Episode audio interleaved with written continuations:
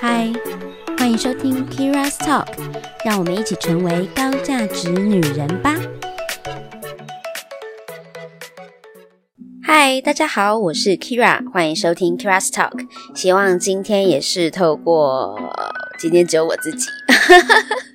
的讨论和分享，让我们可以成为更好的自己。所以就邀请大家一起跟我成长喽。那对，今天就是只有我自己，为什么呢？因为我最近呢想不太到要录什么样的主题，然后跟什么样的人合作，所以我就想说，不然我来 update 一下我的近况好了。那大家，如果你是我的忠实听众，就是 K 粉们，一定有发现，就是我好像还算蛮久没更新的吧，就是我之前。大概都一周就会更新一次，我就是周周更嘛。那虽然我不不是定时，就是一定是哪一天更新，但是我嗯一定会在就是一周内就是的某一天，然后更新完成，不会拖太久。可是这一次我好像已经隔了两周多，快第三周了，我才更新这一集，就是因为很多事情然后砸在一起，然后变成我。可能也没有太多的时间。那我觉得最主要就是，嗯、因为我们五月份开始爆发疫情嘛。那爆发疫情之后呢，我其实就回到我的老家，就是跟我爸妈一起。然后，嗯、呃，在在老家的时候，其实那时候都还会有录音的存档，所以我就是跟其他人就是线上合作录音这样。那只是我发现，其实我在疫情的这个。呃，工就是期间中，我的工作反而更忙了，所以忙到一个我就是几乎没有什么时间在想 podcast 的东西。那工作上也是，然后因为大家呃，可能有些人会知道说我的额外有做一些呃电商的副业，那这些东西在这个疫情的期间，其实它的就是成长更快，所以我的我的这个时间其实很非常忙碌的，就是。反而是因为疫情让我的业绩成长，然后更多人想要呃去了解一下这个电商的市场，所以我变成就更忙碌这样。那不过我觉得我其实蛮喜欢 这样说好像不太好，因为我蛮享受在就是老家工作的，嗯，因为跟爸妈住的好处就是你吃的什么都不用担心啊，然后呃家里就是。就是爸爸都会帮我们煮饭，所以我觉得就会很开心有这个时间，然后工作也很弹性，就是时间上是可以自己掌握的，那就变成你会有蛮多时间可以陪伴家人，然后跟家人聊天啊，就算是没有聊天，只是在一个空间里面，你都会觉得很有安心感，或者是觉得很开心，可以有陪伴的这种期间，所以其实蛮。蛮享受的吧，就是算是这两个月，就是好不容易可以在家里。那现在我又回台北自己租屋的地方，然后呃，因为即即将又要开始比较正常的生活。那 之前不正常吗？之前也正常啦，只是之前就是就是都在家里嘛，然后也都不能出去。那现在就比较比较 open 了，就是有警戒也降到第二级了嘛。所以就可以出去，然后就是也开始有一些就是工作需要去做，需要处理，所以我就再再回来台北这样。那那再回来台北，这个我就发现说，就是其实一个人在台北，如果我是疫情期间一个人在台北的话，我真的会得自闭症哎。不知道大家有没有人是一个人租屋，然后在一个地方，就是没有家人跟你一起。然后，因为你也不能够出去找其他人，就是或找朋友，所以真的会变得很自闭，因为你就只有一个人。然后，我虽然还蛮享受就是自己独处的状态，因为可以做你自己任何想要做的事，但是我其实发现我能够在家里宅这么久，是因为有家人在旁边，时不时可以找他们聊天，或是耍废一下，或是撒娇一下。但是如果是自己一个人在台北，真的很无聊哎，你就是你就是呃，除了当然做一些工作的事情之外，会很想要找人聊天。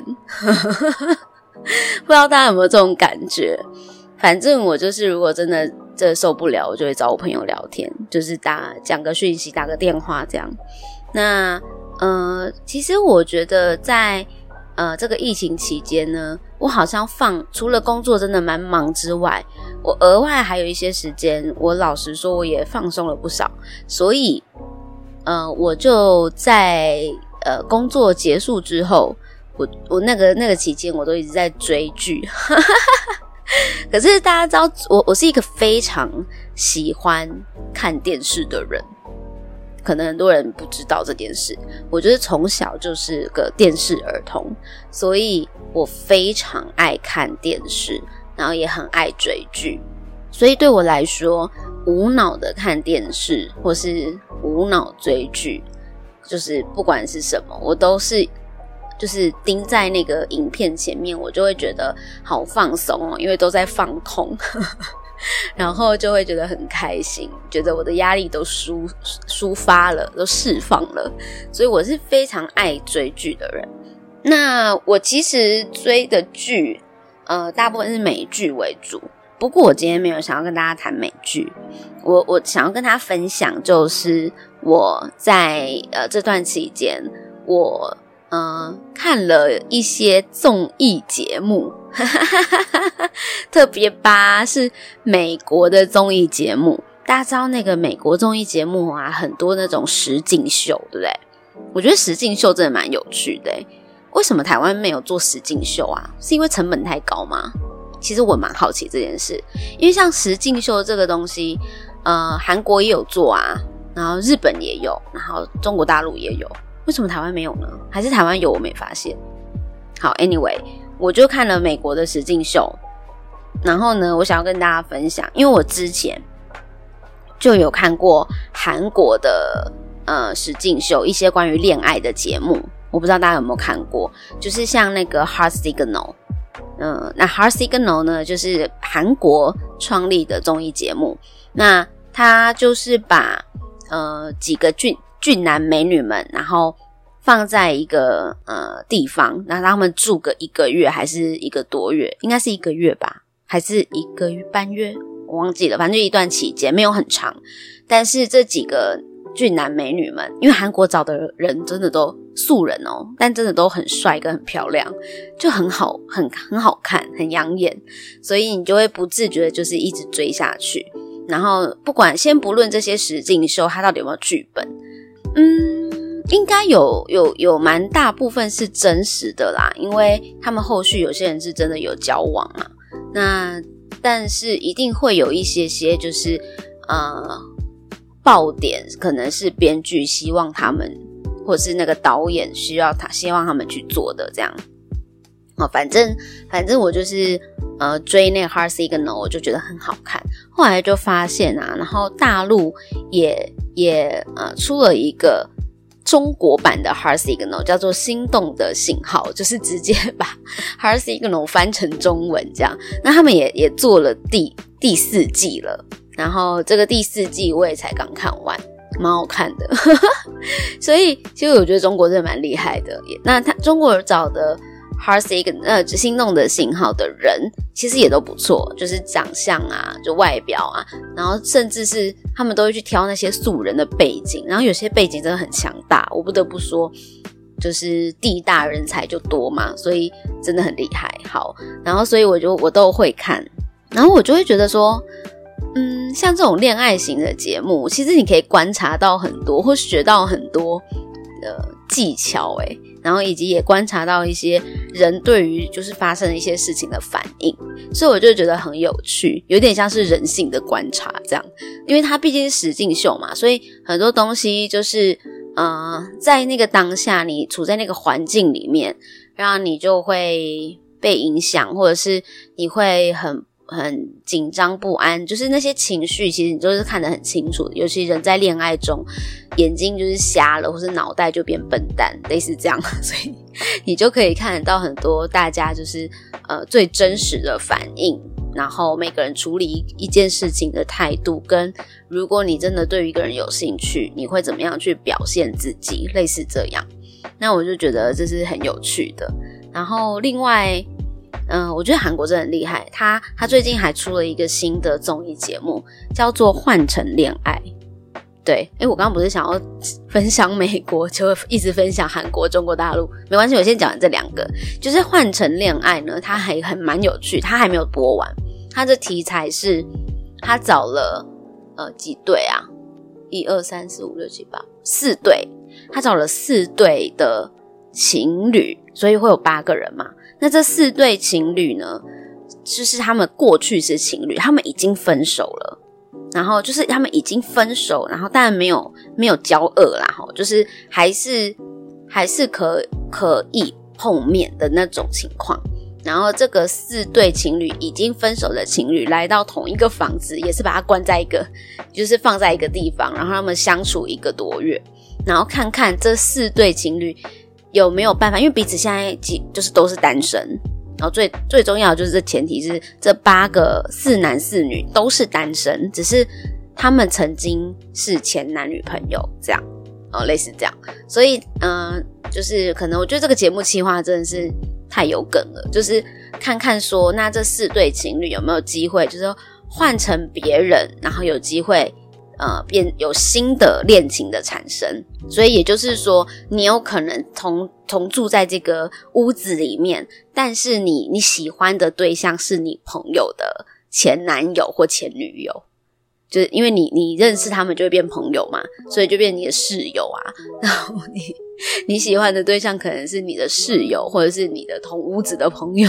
的前男友或前女友，其实好像好像还蛮尴尬的吼。就是如果你知道的话，是不是有点尴尬？那。那你当然就会发现说，因为他们有一些人，他们是交往很交往很短的时间，后来就分手。然后其实那个很短时间大概就是四五个月这样。可是四五个月，老实讲，你也是蛮有感觉的吧？尤其有些感情非常的深刻。所以如果你的感情情感还没有整理完的话，然后然后分手又又又没有就是分得很干净。那就会有一些情绪在这里头，尤其如果就是你已经分手，然后你又看到你的前男友或前女友跟别的男生或女生，然后就是交情好像变得更好啊，然后更暧昧啊，那超尴尬的欸。然后当然还有那种，就是他们已经是嗯、呃、交往三年多的男女朋友，然后在呃在半年前分手，所以他们经过了半年之后来参加这个节目。可是彼此明明就心中都还对彼此蛮有感觉的，可是他们真的就是真的走不下去。但是这样子要怎么样在对方的注视之下展开新的恋情，我实在是很怀疑这点，所以我还是会继续看下去，看结果如何，因为目前还没有结局。OK，好，所以你看韩国真的是无所不用其极，而且而且他们拍摄竟然是在疫情期间拍摄的，我真的觉得太太厉害了。好，然后我今天其实就是也是要跟大家分享，美国竟然也会有这种恋爱型的实景秀，因为我觉得那种恋爱型的实景秀，感觉就是要亚洲人就是那种含有有一种含蓄的感觉，比较比较浪漫啊，比较有这种都是看偶像剧的感觉。可是美国的实境秀或综艺节目，就是真的就是完全不是这种调性诶，他们不是走一个浪漫路线，他们就是走一个非常有节目效果的综艺节目，但就是一个实境秀。然后，呃，比如呃，这几个叫做我我看了三个，一个叫恋爱岛 （Love Island），然后一个叫做欲罢不能 （Too Hard to Handle）。然后另外一个叫做盲婚试爱，呃，叫做什么 Blind Love 吗？盲婚试爱，Love is Blind 还是 Blind Love？忘记了。好，我忘记片名，英文片名。好，那我觉得里面其实最，嗯，最有趣的，或者是我觉得最有最有感觉的，应该会是盲婚试爱，尤其它题材真的很特别。它的题材是。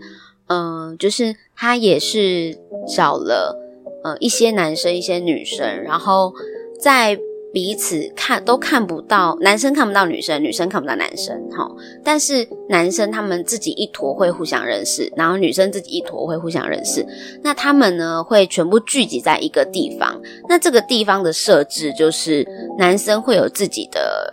一一个一个一个一个的小房间，然后女生有一个一个一个一个的小房间。那这些小房间之间会有两个两个两个两个，它是连在一起的。然后这两个两个，他们是彼此讲话，是会听得到对方声音，但看不到人。也就是说，这两个房间可能是紧连在一起，然后中间隔一道墙，但是他们看不到彼此，可是他们看到，他们听得到对方的声音，然后但他们听不到别间房间的声音。OK，大概是这样。所以呢，呃，这样当这些男生女生就会利用这些房间，然后来去大概花两个礼拜的时间，然后去认识很多 dating 不同的男生或 dating 不同的女生，然后 dating。之后大概两个礼拜，你可以决定你要不要跟其中一些呃男生或女生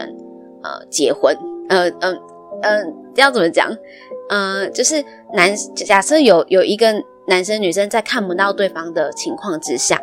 然后呃男生觉得他很喜欢这个女生，然后他就可以向这个女生求婚，然后他们就会正式成为。他们就是呃，节目就会安排他们就是正式成为未婚夫妻，然后接下来就会去蜜月，然后蜜月之后就会办婚礼，超酷的吧？那节目组的用意就是呢，他想要去测测试，呃，恋爱爱情这件事情是不是盲目的，就是你是不是在看不到对方外在条件的情况下。你能够爱到爱这个人的内心的本身的面貌，也就是说，因为你只听得到他的声音，然后你听得到他，就是你们会可以花很多时间聊天，所以你可以花两周两个星期，然后非常多的时间在跟一个男生或好多个男生聊天，或女生也可以跟呃男生可以跟好多个女生聊天，这样，然后最后可以筛选出你真有没有真的。呃，很喜欢的一个对象，那呃，因为你花了那么多时间，就是一直在聊天，你一定可以找到一些那些非常有共鸣的人，然后就是你真的很喜欢这个人，他讲话的方式，或他的内在，或者是他的想法，什么都可能，或价值观，可能都跟你很 match，所以你就会觉得啊，这个人真的是。太棒了！怎么会想的，或是他的讲话的方式都是我这么喜欢的。然后，呃，见到面之后，就是他们只要确定他们彼此是喜欢的，男生就可以求婚嘛。那如果女生也答应，就两个都互为答应之后，他们就可以碰面。然后碰面就是在那个地方，然后他们就会碰面之后，然后好像就可以决定，就是那个当下你还是可以反悔哦。可是我是没有看到有人反悔啦。目前就是决定碰面的那时候好像有五对，然后五对都都有，诶，四对还五对？我记性真的很差诶。好，反正反正就是大概四五对，然后呃，他们就会互相碰面，然后碰面之后就看满满不满意彼此嘛。然后你看到对方的外表，我觉得那一刻很真实诶，就是。你当然会很，因为你你跟这个人聊天聊很久，你可能会已经蛮喜欢他，你甚至在脑中会蛮多想象。这个跟网络交友很像，就是因为你看不到对方的人，然后你很多东西你就只靠想象。那当然网络交友可能还会有照片啦，然后嗯、但是他们是完全都不知道对方长什么样子，然后什么样的身高啊、体重啊，什么什么都不知道的情况下，然后他们就碰面了，然后碰面之后，呃。你能不能够，因为你就是因为之前的呃呃爱慕，之前的就是呃聊天聊得非常的呃很很很已经觉得很爱彼此，很喜欢彼此了的那个当下，你是不是还可以就是决定碰面之后决定跟他走下去？然后那当时其实呃成功的就是四四对这样。然后这几对呢，就是见到对方的时候，他们就是当然就是惊喜啊，然后觉得有点特别，然后 surprise，然后有点尴尬，然后跟他们会互相拥抱。那我觉得其中有一对非常明显，就是女生看到男生的样子，其实她就算很蛮喜欢对方，但是因为那男生的样子不是她典型喜欢的类型，所以她当下其实我觉得他的是。经，嗯，呃，应该是什么？就是他的他的反应没有到让让我觉得，就是他还是很喜欢这个男生。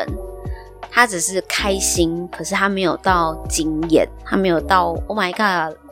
You are the one，就是你，你就是那个人啊，就那种感觉没有。但他就是很还是蛮开心的，然后最后也是答应了那个男生的求婚，这样。好，那 Anyway 呢，他们求婚之后呢，就是在成功的几对，他们就会去去呃另外一个地方度墨，他们就去了墨西哥度蜜月。然后去那边好像也是花了四五天的时间相处吧。那那这四五天呢，就有一个破局了。这样哦，那应该是五对，然后就有一对破局了。那破局了，就是他们就各自离开那个地方，后来他们就没有结婚成功。这样，那呃破局的原因当然就是因为相处或个性上有一些摩擦。那当然这中间就会有一些很抓马的东西。然后嗯、呃，后来另外的四对就是回来。呃，从蜜月回来之后，他们就要开始，呃，他们节目单位还会把他们就是分配到一个公寓哦，就是先安插到一个他们共同住的一个大楼公寓，然后呢，就是在那边住，然后就是有点像是事事先同居看看，然后所以在这同居的过程，他还会就是接着就会花两到三个礼拜准备婚礼，然后这个准备婚礼的过程也是他们彼此磨合的过程。然后我觉得蛮有趣的，因为其实你认识这个人真的还没有很久，而且很特别的是，你可能在接受求婚的那一刻，你才真的接见到这个人，然后之后蜜月才真的要把这个人跟那些声音结合在一起，就是你过去一直聊天的那个人结合在一起，然后接着要就要讨论到结婚的事情，然后还有彼此互相家庭的部分，就是很很快速，而且是真的，然后。可能最后成功结婚的就有两对，然后我觉得这个这个综艺节目真的太太优秀了，他就去去嗯、真的去观察这几对啊夫妻，然后最后他们结婚的那个那个最后有没有结婚成功的方式也非常的 drama，就是嗯呃，呃这四对都会办婚礼，可是只要有一个人，他们会在那个誓词上面。就是证婚人，他就会问说：“你愿不愿意成为某某某人的妻子？你愿不愿意成为某某某人的丈夫？”那你就可以回答愿意或不愿意，对不对？好，所以呢，那这些参与者就是演出者，他们就可以在那个试婚典礼上就可以说他自己要结这个婚还是不要。可是当下那个婚礼是真的办起来，而且都邀约双方父母了，然后。就是其中的两对，就是就是，即便大家就是所有亲朋好友都在场，然后就有人反悔了，这样就觉得 Oh my God，真真的太太惊人了。就是那这一切，就是对于其他人来说，很像一场笑话。我觉得真的蛮厉害的。然后，嗯、所以其实被拒绝那一方，通常都会有一点丢脸嘛，就会觉得很气，或是尴尬，或什么的。那。呃，这后来真的真的有结婚的，就是两对。那这两对，他在呃两呃这个节目之后，就是节目结束之后，然后他还那个呃主持人还就是邀请了所有的人来到节目，然后就是一起分享这个历程，然后这个经验。然后那个时间点应该是结婚之后没多久，几个月吧。然后就是会有一些时间，然后他们就会在那个节目上聊一下那时候是那个他们发生的状况。然后因为其实其实整个综艺节目当然没有我讲的这么的 boring 啊，我真的阐述的好像很无聊，不好意思。但是因为里面有很多的就是抓嘛有很多的呃 A A 男同时被两个女生喜欢着，然后互抢的这种。这种这种张力这样子，所以我觉得蛮好看的。那、呃，当然，我觉得在那个后后续，就是主持人访问的那个最后一集，就算是番外篇吧。那中间也是有很多的火花，呵 呵那个那个火花真的是蛮蛮惊人的。那最近呢，他们又 update 了最新的三集。那最最新的三集是什么？就是两年过后。那这两对夫妻到底还存不存在呢？真的是两年过后哦。那这两对夫妻都还没有离婚哦，而且都是都认真的就是还在经营他们的婚姻。然后，那这三集会出现，就是因为其中有一对夫妻，他们决定要办一个两周年的结婚纪念日，然后就邀请其他同时在那个节目里面遇到的所有的人，男男男生跟女生，然后包含另外一对夫妻，然后一起来庆祝。然后，所以我觉得真的是。因为当下就会有很多的关系人物，大家彼此之间都互为有一些纠葛在，然后所以那个重聚的状况其实是非常有火花的，所以我就觉得说啊，这个综艺节目真的是蛮真实的，然后但也但也觉得你就是很有趣，就是你会发现，哎，其实。你会就是真的不禁去想，真的会因为你看到真的有人因为就是呃两个礼拜，然后没有看到这个人，然后聊天，然后就真的找到自己想要结婚的对象，最后也真的结婚了。那他看到这个人的那一刻起，就是看到那个人，然后离他结婚的这个中间，好像也才过了一个月吧，一个多月一点点。所以其实是时间是非常短的耶，他可能才花两个月的时间才认识这个人，然后他们就要结婚了，所以我就会觉得真的很很厉害，这算是一种缘分吗？还是说爱情真的是盲目的呢？就是真的是可以不用考虑那些外在条件吗？我不知道，大家觉得呢？因为我是觉得。我是觉得，如果我看到对方不是我的类型，我可能就不会这么心动。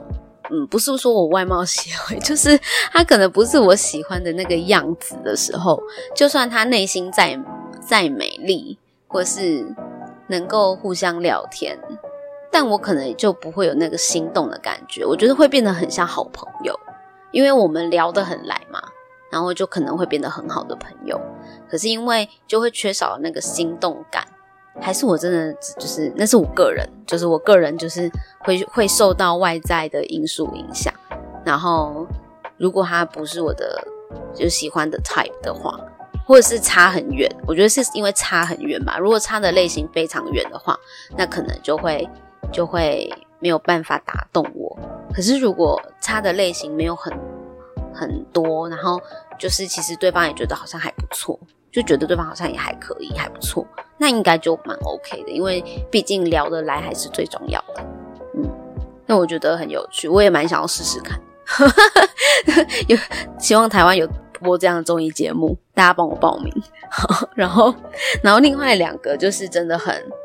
非常的非常的更更。我觉得更咸湿一点嘛，可以这么说吗？因为像恋爱岛跟欲罢不能，他们两个的设定就会是一群，就是那种，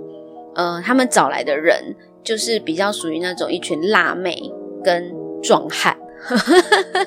男生就是那种肌肉很很多肌肉，然后身材很好的，女生也是身材很好的那些美女们，所以。就是美女和俊男美女的组合，然后只是综艺节目不同的设定，然后里面就会有更多的 drama。那当然，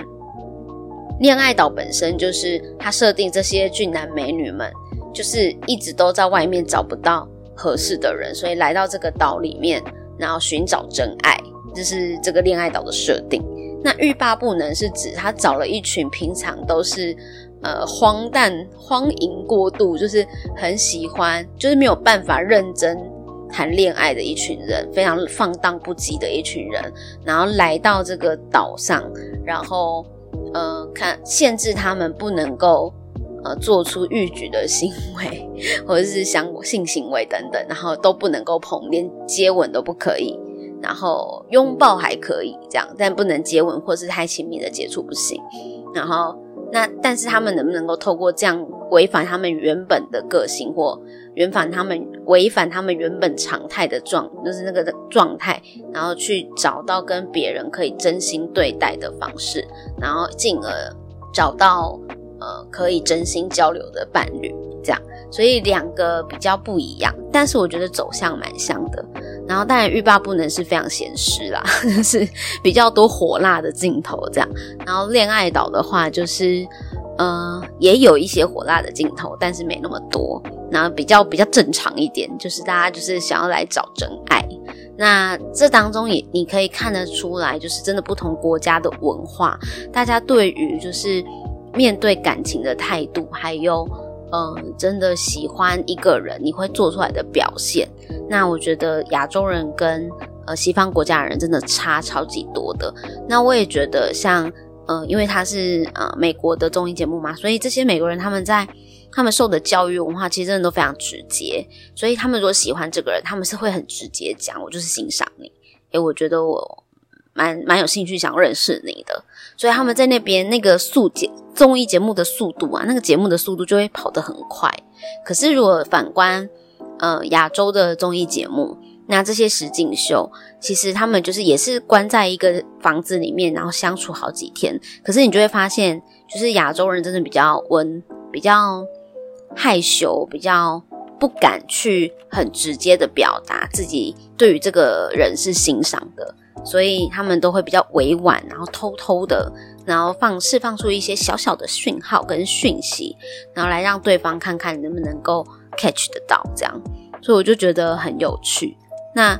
就是看那么多实境节目，就是会觉得很喜欢观察这些人，然后看他们大家的反应跟他们怎么做。那当然，我觉得这也是一种休闲啊，对我来说就是个放空这样。可不过我也觉得，如果从这里面大家可以去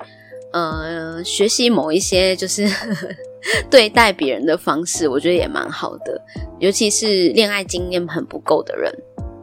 其实某种程度我也觉得可以去看看。呃，像呃那个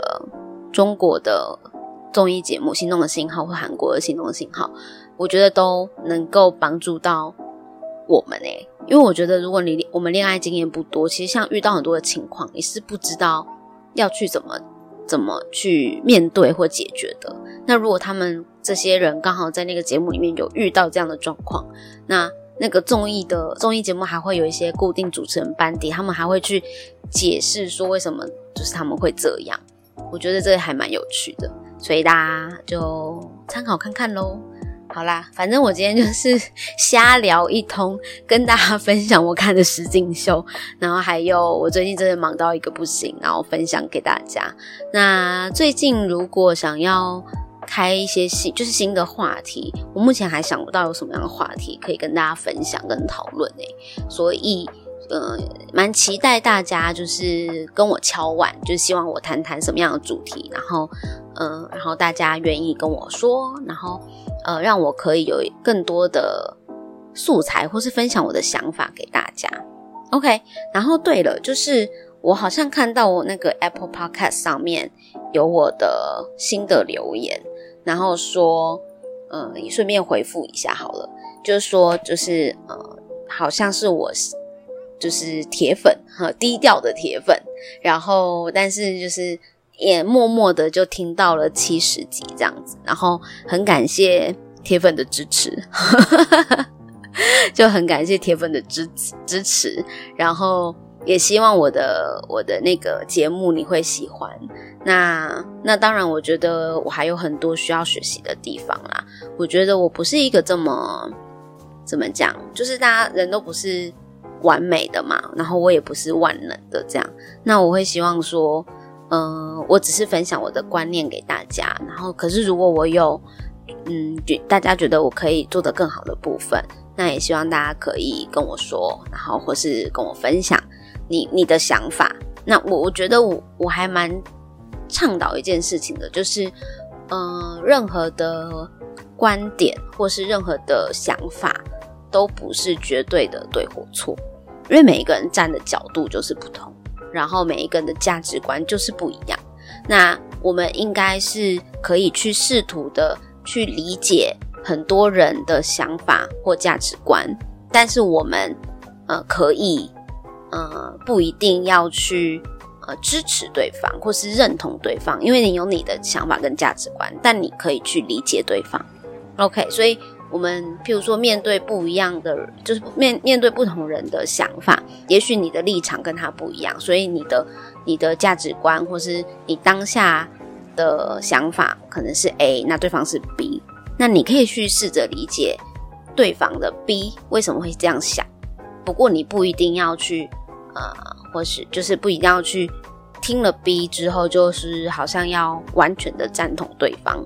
或者是一定要认同 B 这个说法哦，就不一定这样。那我觉得有时候搞不好你听听多听不同人的想法，我们一起啦，我们一起多听不同人的想法，也可能会呃产生出更好的一个思考方式。搞不好你听了 A 听了 B 之后，发现 C 其实更好，